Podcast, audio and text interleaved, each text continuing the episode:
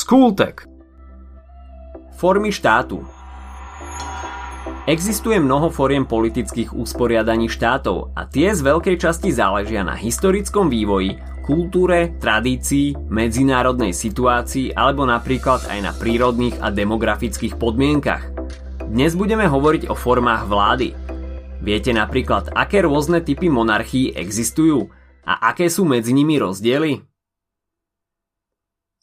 Momentálna forma štátu závisí okrem už spomenutých faktorov aj na aktuálnej forme vlády a politickom režime, alebo napríklad aj na územno-organizačnom členení štátu. Formy vlády môžeme rozlišovať na základe dvoch kritérií. Na základe zloženia najvyšších štátnych orgánov a stupni účasti občanov na štátnej moci a na základe toho, kto stojí na čele štátu. Pozrieme sa najprv na prvé rozdelenie. Podľa toho, aké zloženie majú najvyššie štátne orgány a ako sa na moci podielajú občania, môžeme rozlišovať medzi demokratickými a nedemokratickými vládami. Čo sa týka demokratických foriem vlády, poznáme tri. Parlamentná forma vlády, ako napríklad na Slovensku, kedy najvyššia forma moci patrí parlamentu. Prezidentskú formu vlády vidíme napríklad na príklade Spojených štátov amerických alebo Ruska, kde má prezident veľké právomoci. V kabinetnej vláde má zase najvyššie postavenie zbor ministrov, vláda. Príkladom je napríklad Veľká Británia alebo Nemecko. A teraz poďme na tie nedemokratické formy vlády, kedy moc nepochádza od ľudu. V týchto prípadoch vládne úzka vrstva privilegovaných alebo jednotlivec. Je ich celkom dosť, tak si povieme len o tých najdôležitejších. Asi najznámejšia je aristokracia. Je to prípad, kedy vládne šlachta. Oligarchia, dnes tak často skloňované slovo, je vláda bohatých magnátov. Byrokracia je vláda úradníkov, sofokracia vláda múdrych a napríklad meritokracia je koncept, kedy vládnu tí najschopnejší. Ďalej existuje aj autokracia, čiže vláda jednotlivca alebo veľmi malej skupiny. To by bola napríklad diktatúra alebo tyrania. Ďalšie hľadisko rozdelenia je na základe hlavy štátu. Môžeme hovoriť o monarchii alebo republike. Na čele monarchie stojí monarcha, král, cisár, emír a tak ďalej, ktorý túto funkciu získal dedične. Existuje niekoľko typov monarchií. Najznámejšie sú absolutistická monarchia, kde má panovník neobmedzenú moc. História nás naučila, že absolutistické monarchie nemajú šťastné konce, pretože ľudia väčšinou nemajú radi, keď im rozkazuje jeden človek, ktorý žije kde si v paláci a obeduje zo zlatých tanierov, zatiaľ čo oni nemajú čím nakrmiť deti. Hlava takéhoto pánovníka väčšinou skončí v prútenom koši na popravisku za hlasných ovácií utláčaného ľudu. Ďalej je tu stavovská monarchia, kedy sa na vláde okrem panovníka podielajú aj stavy, šlachta, duchovenstvo alebo aj mešťactvo. Potom je tu konštitučná monarchia. Viete, ako funguje? O konštitučnej monarchii ste už určite neraz počuli – je to taká monarchia, kde je moc panovníka značne obmedzená ústavou alebo nejakými inými listinami, ktoré bol väčšinou prinútený podpísať. Inak by jeho hlava skončila už v spomínanom prútenom koši. Typickým príkladom je Veľká Británia. Na druhej strane je republika. Človek, ktorý stojí na čele je zvolený, a to buď zákonodárnym orgánom alebo priamo občanmi, na presne určené obdobie, po ktorého uplynutí sa voľba musí opakovať – Príklady republiky sme si už vlastne spomínali pri formách vlády. Republika môže byť parlamentná, prezidentská alebo kancelárska, podľa toho, kto má najväčšiu moc. A teraz rozdelenie štátov na základe územno-organizačného členenia. Štáty môžu byť unitárne alebo zložené. Unitárnym štátom je napríklad Slovensko a to znamená, že na celom území platí jedna ústava a jeden právny poriadok – Máme jednu sústavu štátnych orgánov a jednotné štátne občianstvo.